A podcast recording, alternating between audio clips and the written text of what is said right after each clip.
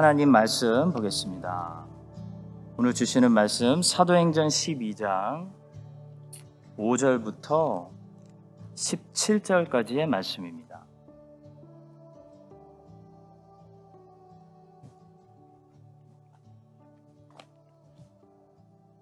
사도행전 12장 5절부터 17절까지의 말씀을 우리 천천히 한 목소리로 합독하겠습니다. 이에 베드로는 옥에 갇혔고 교회는 그를 위하여 간절히 하나님께 기도하더라. 헤롯이 잡아내려고 하는 그 전날 밤에 베드로가 두 군인 틈에서 두 쇠사슬에 매여 누워 자는데 파수꾼들이 문 밖에서 옥을 지키더니 호련히 주의 사자가 나타내매 옥중에 광채가 빛나며 또 베드로의 옆구리를 쳐 깨워 이르되 급히 일어나라 하니 쇠사슬이 그 손에서 벗어지더라. 천사가 이르되 띠를 띠고 신을 신으라 하거늘 베드로가 그대로 하니 천사가 또 이르되 겉옷을 입고 따라오라 한데 베드로가 나와서 따라갈새 천사가 하는 것이 생시인 줄 알지 못하고 환상을 보는가 하니라. 이에 첫째와 둘째 파수를 지나 시내로 통한 쇠문에 이르니 문이 저절로 열리는지라 나와서 한 거리를 지나매 천사가 곧 떠나더라. 이에 베드로가 정신이 들어 이르되 내가 이제야 참으로 주께서 그의 천사를 보내어 나를 헤롯의 손과 유대 백성의 모든 기대에서 벗어나게 하신 줄 알겠노라 하여 깨닫고 마가라 하는 요한의 어머니 마리아의 집에 가니 여러 사람이 거기에 모여 기도하고 있더라.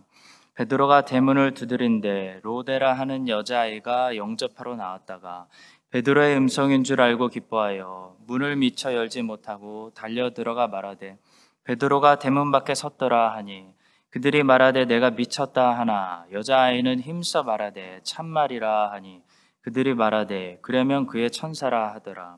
베드로가 문 두드리기를 그치지 아니하니 그들이 문을 열어 베드로를 보고 놀라는지라. 베드로가 그들에게 손짓하여 조용하게 하고 주께서 자기를 이끌어 옥에서 나오게 하던 일을 말하고 또 야고보와 형제들에게 이 말을 전하라 하고 떠나 다른 곳으로 가니라 아멘. 오늘은 사도행전 22번째 시간으로 베드로가 구출되다라는 제목을 가지고 말씀을 나누겠습니다. 오늘로서 이제 드디어 사도행전의 전반전이 마무리되겠습니다. 다음 주 13장부터는 이제 후반전이 시작되면서 유대인에서 이방인으로 베드로에서 바울로 예루살렘 교회에서 안디옥 교회와 또 많은 어, 지역의 교회들로 사도 행전의 조명이 어, 바뀌게 됩니다.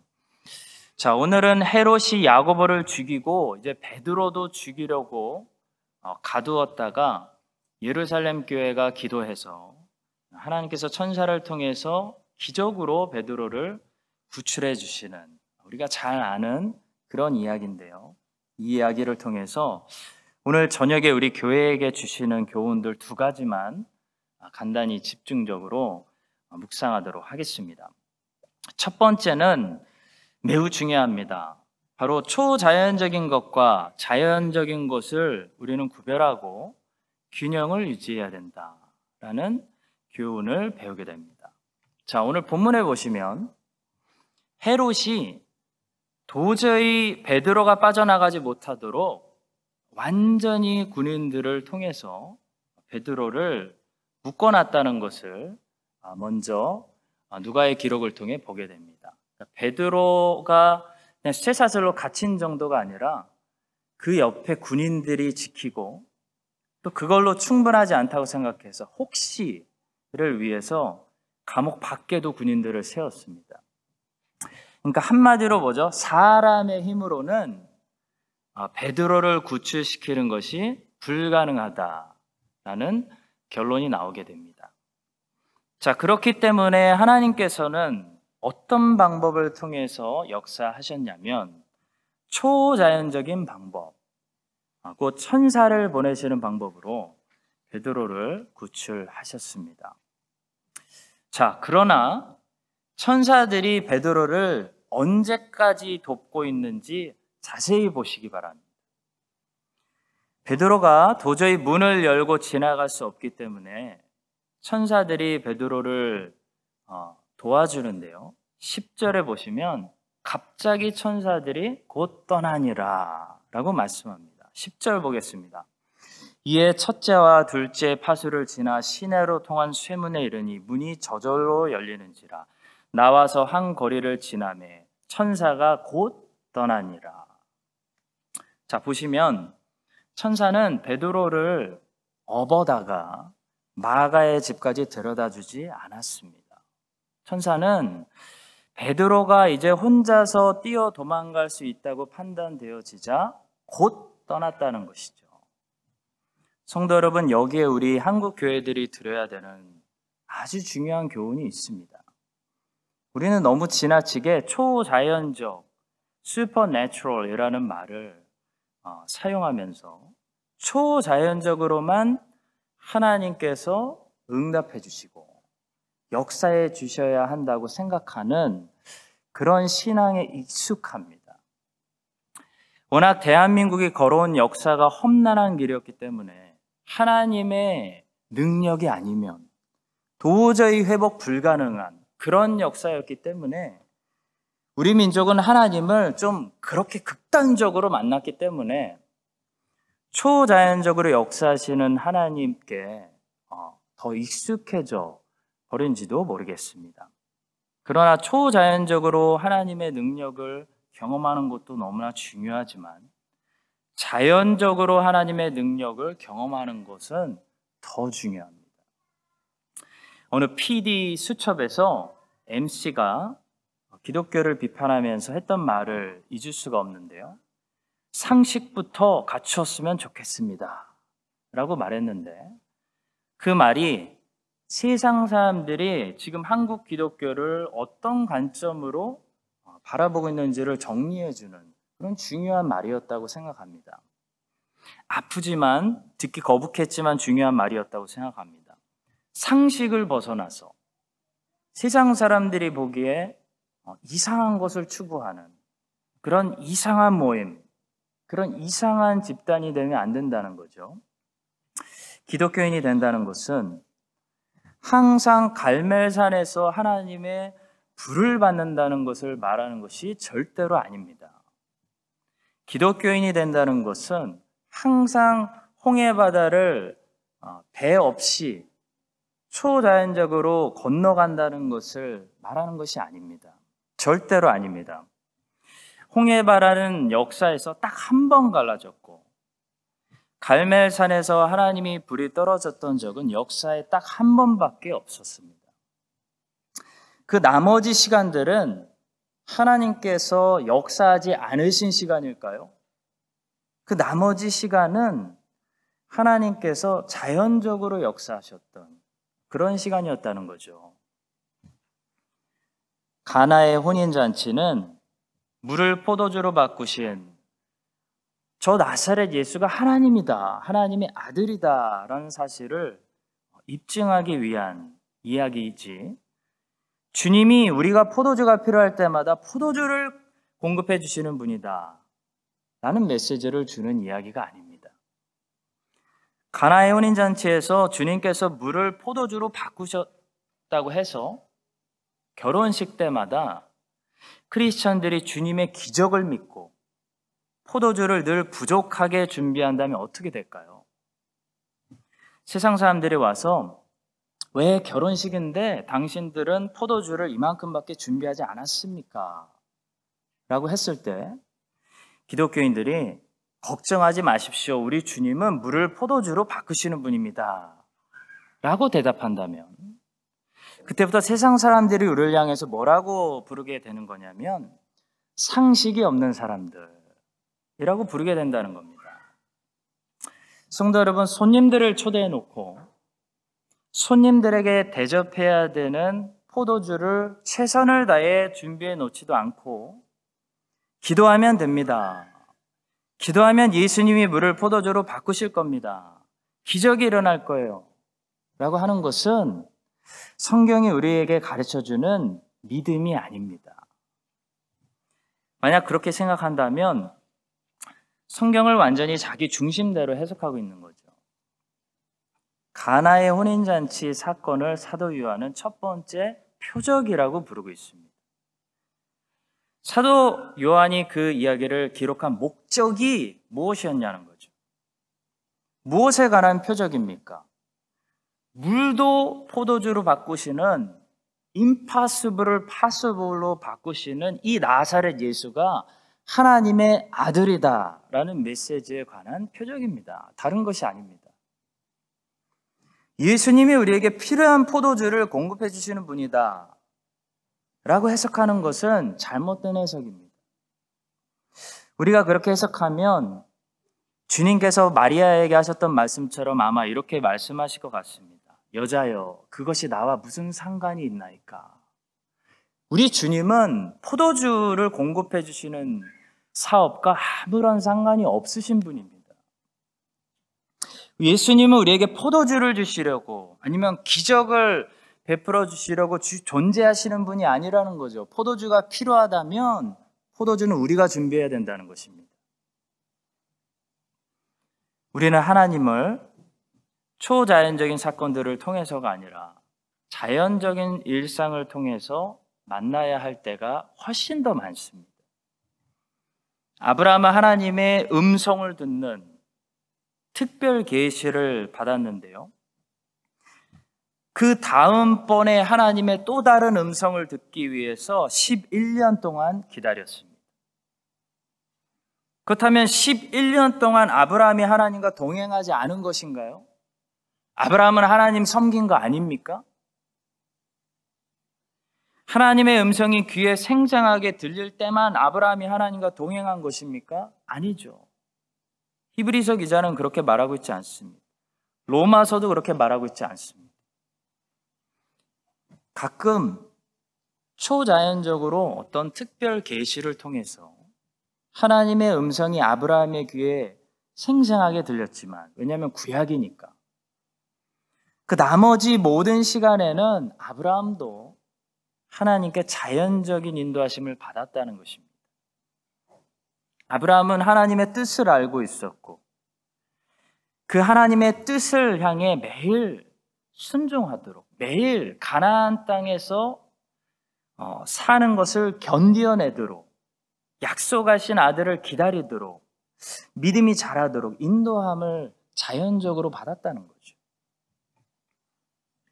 저는 오늘날 예수님을 가장 잘 믿는 어떤 신자가 평생에 단 한 번도 하나님으로부터 아주 특별하게 어떤 초자연적인 경험을 하지 못하더라도 전혀 이상하거나 놀랄 일이 아니라고 생각합니다. 하나님의 신약에서는 우리에게 하나님을 선명하게 볼 수 있는 완성된 계시, 더할 수 없는 계시, 성경 말씀을 주셨습니다.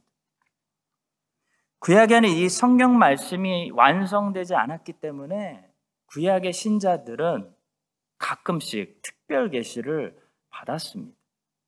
그러나 그것도 아주 가끔 받은 거지 자주 받지 않았다는 사실에 우리가 주목해야 됩니다. 예를 들어 다니엘이 정말 오랫동안 장수했거든요. 다니엘이 특별 계시를 받았던 날은 손꼽을 수 있을 만큼 몇 번 안 되는 시간이었습니다.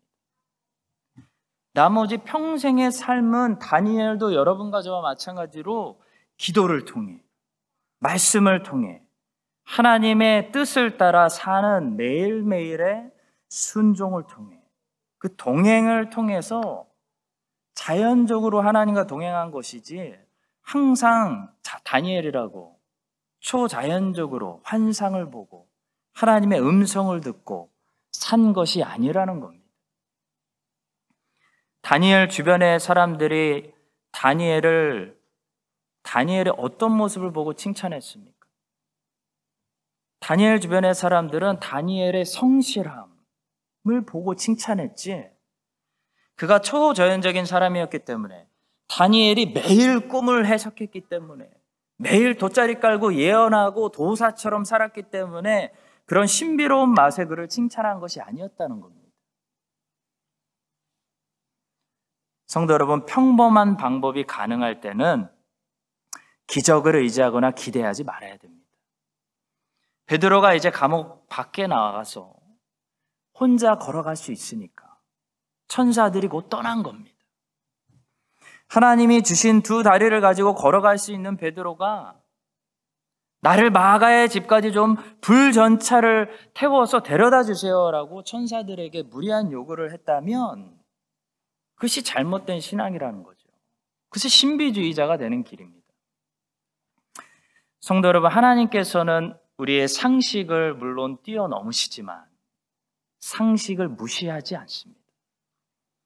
하나님의 역사는 자연 법칙에 제한될 수 없지만 자연 법칙을 무시하지 않습니다. 하나님은 질서의 하나님이시고 하나님은 질서를 매우 중요하게 생각하십니다. 베드로가 감옥에서 사람의 힘으로 나오는 것은 불가능합니다. 자, 그럴 때는 하나님께서 초자연적인 방법으로 도와주실 수 있습니다. 그러나 모든 크리스천들이 항상 모든 감옥에서 천사의 도움을 받아서 나오지는 않았습니다. 성경에는 많은 기적들이 기록되어 있는데요. 기록되지 않은 자연적인 일들이 훨씬 더 많습니다. 우리는 하나님을 경험하고 하나님의 음성을 듣고 하나님께 응답받고 하나님을 만난다는 개념을 바르게 세워야 됩니다.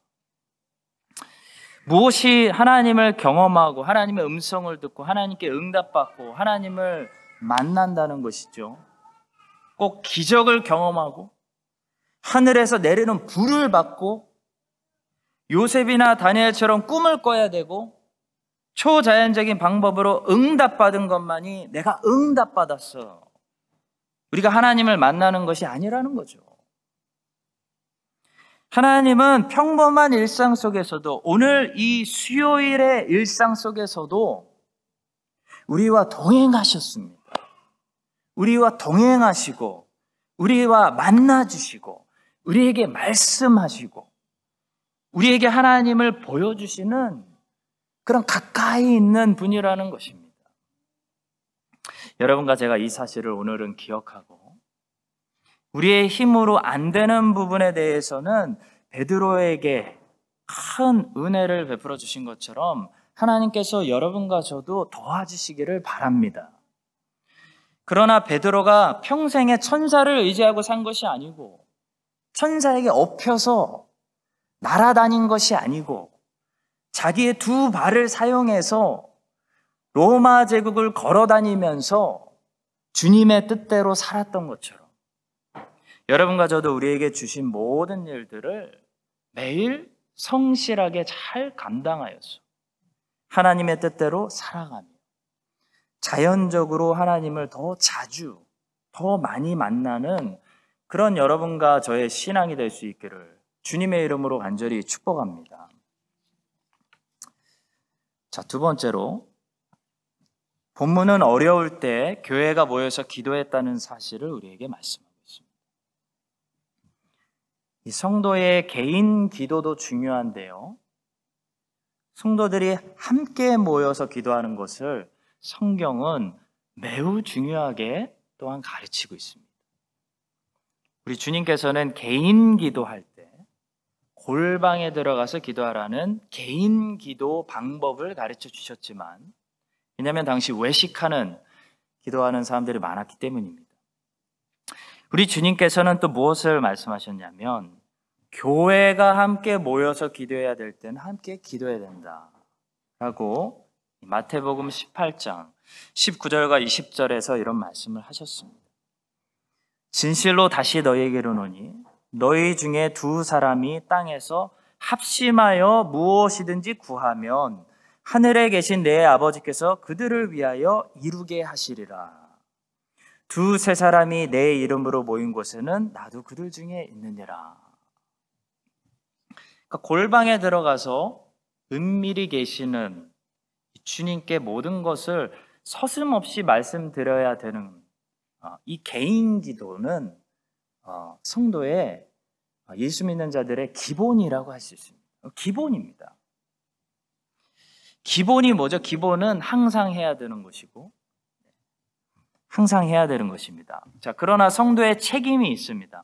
성도가 또 가지고 있는 책임은 교회 공동체로서 함께 모여서 기도할 때, 그런 기도 제목을 주실 때나 본문처럼 그런 상황을 주실 때는 교회가 이멀전시처럼 늘 모여서 기도해야 된다는 거죠.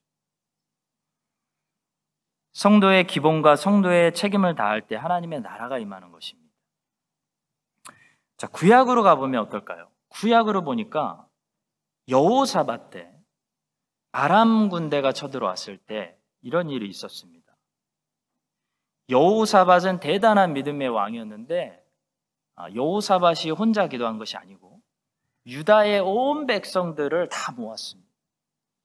아이들까지 다 모여가지고 함께 부르짖으면서 합심으로 기도했던 그런 일이 있었습니다. 역대하 20장 4절의 말씀입니다. 유다 사람이 여호와께 도우심을 구하려 하여 유다 모든 성읍에서 모여와서 여호와께 간구하더라. 그러니까 도우심이 필요할 때 혼자 기도하시다가 안 되면은 교회에 그래서 야고보서는 교회 장로들에게 말해라.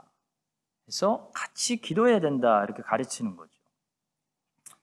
자, 오늘 본문도 그렇습니다. 오늘 본문에도 보시면 교회가 각자 흩어져서 기도할 수도 있었지만 너무 간절하고 급했기 때문에 지금 야고보가 죽었고 내일이면 헤롯이 베드로를 끌어내서 베드로도 죽이려고 하고 있기 때문에 이미 지도자 한 명을 잃은 교회가 다른 지도자를 잃을 수 없었기 때문에 모여서 함께 기도했다는 것을 볼 수가 있습니다. 5절의 말씀입니다. 이에 베드로는 옥에 갇혔고 교회는 그를 위하여 간절히 하나님께 기도하더라. 또 12절에 보시면 깨닫고 마가라는 요한의 어머니 마리아의 집에 가니 여러 사람이 거기에 모여서 기도하고 있더라. 여러 사람이 거기에 모여서 기도했다는 겁니다. 베드로가 밤에 자고 있을 때 천사가 나타나서 그를 구해줬습니다.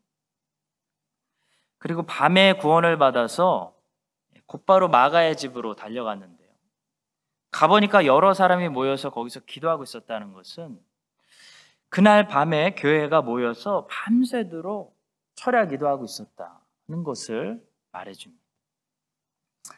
성도 여러분, 여러 사람이 합심해서 기도할 때 우리가 각자 기도하는 것도 중요하지만 화요일 날 여성 중보 기도로 모이고 또 금요 기도회로 모이고 이렇게 기도 기도회로, 기도 모임으로 모이는 것이 진짜 파워풀하다는 것입니다.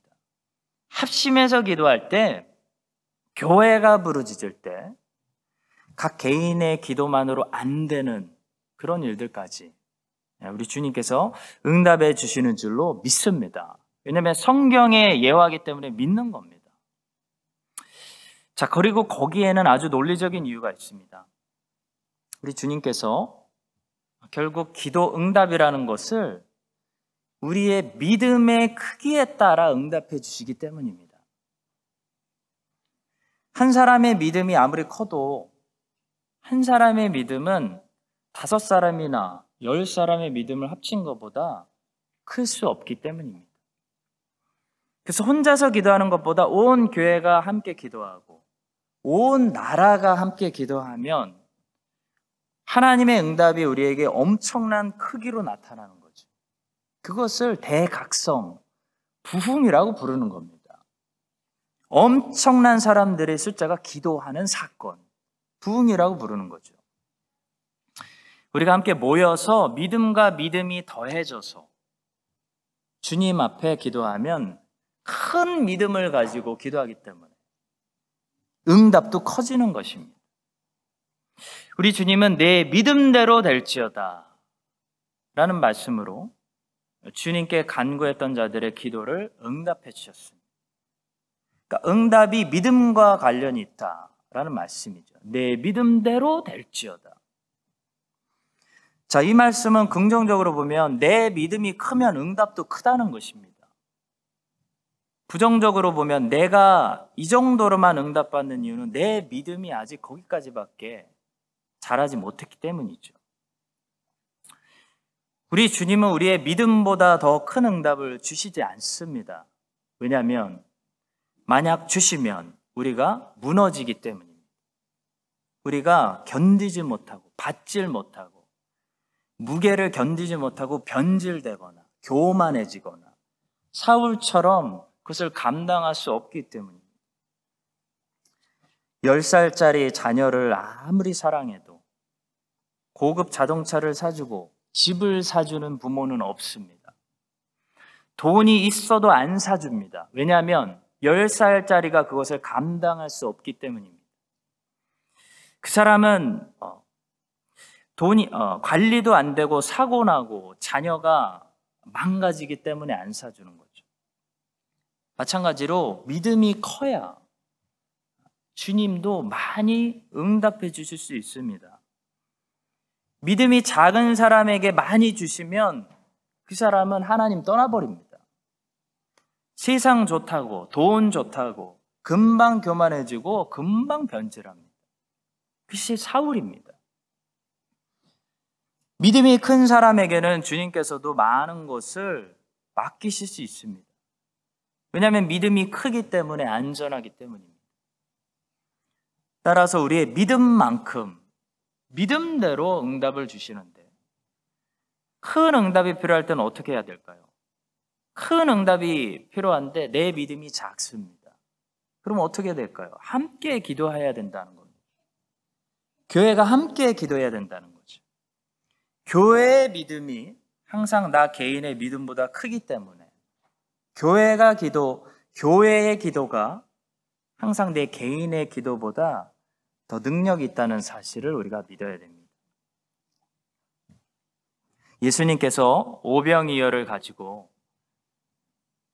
베세다 바닷가에서 5천 명을 먹이시고 열두 강주를 남게 하신 이유는 거기에 그날 5천 명이 있었기 때문입니다.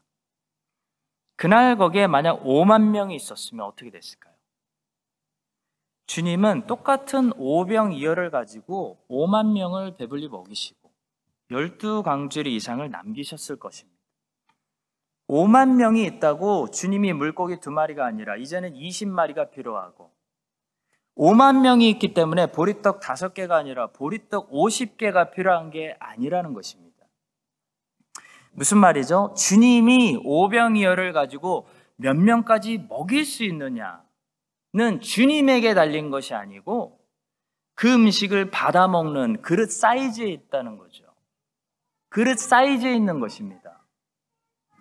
만약 그 자리에 50만 명이 있었다면 어떻게 됐을까요? 주님은 오병이어를 가지고 50만 명을 다 먹이실 수 있는 겁니다. 그래서 구약으로 가시면 엘리사가 수넴 여인에게 이웃들에게 가서 그릇을 최대한 많이 빌려오라고 했습니다. 우리가 비주얼로 보고 배울 수 있는 아주 중요한 구약의 이야기를 남겨주신 거죠. 그래서 수넴 여인이 아들까지 시켜서 그릇들을 다 빌려왔습니다. 그런데 그녀가 얼마나 많이 빌려왔는지는 성경이 기록하고 있지 않은데 다만 기름이 빌려온 그릇들에 다 채워진 다음에 여인이 이렇게 말했다고 기록하고 있습니다. 열왕기하 4장 6절 말씀. 그릇에 다 천지라. 여인이 아들에게 이르되 또 그릇을 내게로 가져오라 하니 아들이 이르되 다른 그릇이 없나이다. 하니 기름이 곧 그쳤더라. 이제는 여러분과 저의 인생이 하나님이 부으시고 채우시는 그릇입니다. 하나님은 우리 인생 속에 채우실 게 많은 분이신데 우리가 하나님께로부터 얼마나 선한 것들을 받아서 우리 인생 속에 채워서 흘려보내서 많은 사람들을 유익하게 할 거냐는 여러분과 저의 믿음에 달려 있습니다. 나중에 인생이 끝나갈 때 그때 가서 수냄 여인처럼 또 그릇을 내게로 가져오라 라고 말해봐야 이미 늦은 거죠. 지금 인생을 어, 달리고 있을 때 그릇을 준비하는 것이 중요합니다. 시편 81편 10절 말씀입니다. 나는 너를 애굽 땅에서 인도하여 낸 여호와 내 하나님이니 내 입을 크게 열라 내가 채우리라. 그런데 아무리 입을 크게 벌려도 한 사람이 입을 크게 벌리는 것은 한계가 있습니다. 한 사람의 인생이 이룰 수 있는 것은 한계가 있다는 거죠. 못 이룹니다. 바울 혼자서 할 수 있는 일이 아닙니다. 한 사람의 입보다 여러 사람들의 입을 모으는 것이 더 많이 채우심을 받는 길입니다. 그래서 교회가 필요합니다. 그래서 사도행전의 역사는 교회의 역사입니다. 아람 군대가 쳐들어오면 여호사밭이 혼자 금식하고 철야기도 한다고 막을 수 있는 문제가 아니었습니다. 유다 백성 전체가 하나님 앞에서 함께 기도하고 부르짖을 때 하나님께서 기적을 통해서 아람 군대를 막아주시는 그런 역사가 일어났습니다. 오늘 본문도 마찬가지입니다. 하나님께서 천사까지 보내셔서 사도 베드로를 다시 살려주신 것은 그때는 예루살렘 교회가 교회의 기도가 필요했기 때문입니다. 하나님은 예루살렘 교회에 지금은 교회가 나에게 부르짖어야 할 때다. 나는 교회의 기도를 통해서 이 일을 응답할 거다. 라는 마음을 주셨을 것이고, 교회는 그 마음에 순종해서 어떤 한두 개인이 아니라 교회가 기도하는 그런 기도를 했다는 거죠. 여러분과 저의 인생 속에도 우리 각자 기도해서 받을 수 있는 그런 작은 제목들이 있고요. 교회가 함께 합심해서 우리의 인생들이 서로 엮여 있어서 여러분 혼자서나 저 혼자서는 할 수 없기 때문에 교회로 함께 해야 되는 하나님의 은혜를 받아야 되는 그런 큰 기도 제목들이 있다는 것입니다. 그것을 알기 때문에 여러 가지 불편함을 감수해서라도 우리가 교회로 모이는 것이고 또 개교회를 넘어서서 지난주 부활주일처럼 우리가 자꾸 교회들끼리 연합 집회를 하는 것입니다. 자꾸 모여서 기도하는 것입니다. 올해도 변함없이 7월에 청소년 청년 집회, 10월에 시드 캠프를 준비하고 있습니다. 물론 불편하고 조율해야 되고 양보해야 되고 회의 한 번 하는 것이 쉬운 것이 아닙니다. 다 우리가 원하는 또 제가 원하는 마음에 쏙 드는 그런 2세대를 위한 스피커를 데려올 수 있는 것도 아닙니다. 자, 그러나 그래도 연합 집회를 계속 해야 된다. 라는 이유는 연합의 힘을 믿기 때문입니다. 연합이 아니면은 이룰 수 없는 큰 사역이 있기 때문입니다. 연합만큼 어, 우리 각 교회들이 해낼 수 없는 그런 놀라운 은혜가 있다는 거죠. 이 사실을 기억하고 우리가 자꾸 어, 그리스도인들이 서로 연합하고 자꾸 힘을 모아서 막 북섬에 있는 교회들도 같이 연합해야 될 땐 연합하고 이런 믿음과 믿음이 더해져서 하나님 앞에 더 큰 믿음을 가지고 함께 부르짖어 입을 더 크게 벌릴 때 나 혼자서 내 인생만으로 해낼 수 없는 일들 우리 교회만으로는 해낼 수 없는 일들 크라이스트 처치만으로는 해낼 수 없는 큰 일들까지도 함께 해내는 그것이 대각성 부흥 아니겠습니까? 그런 일들을 응답받는 그런 복된 크라이스트 처치가 되고 우리 교회가 되고 여러분과 저의 인생 우리 세대가 될 수 있기를 주님의 이름으로 간절히 축복합니다.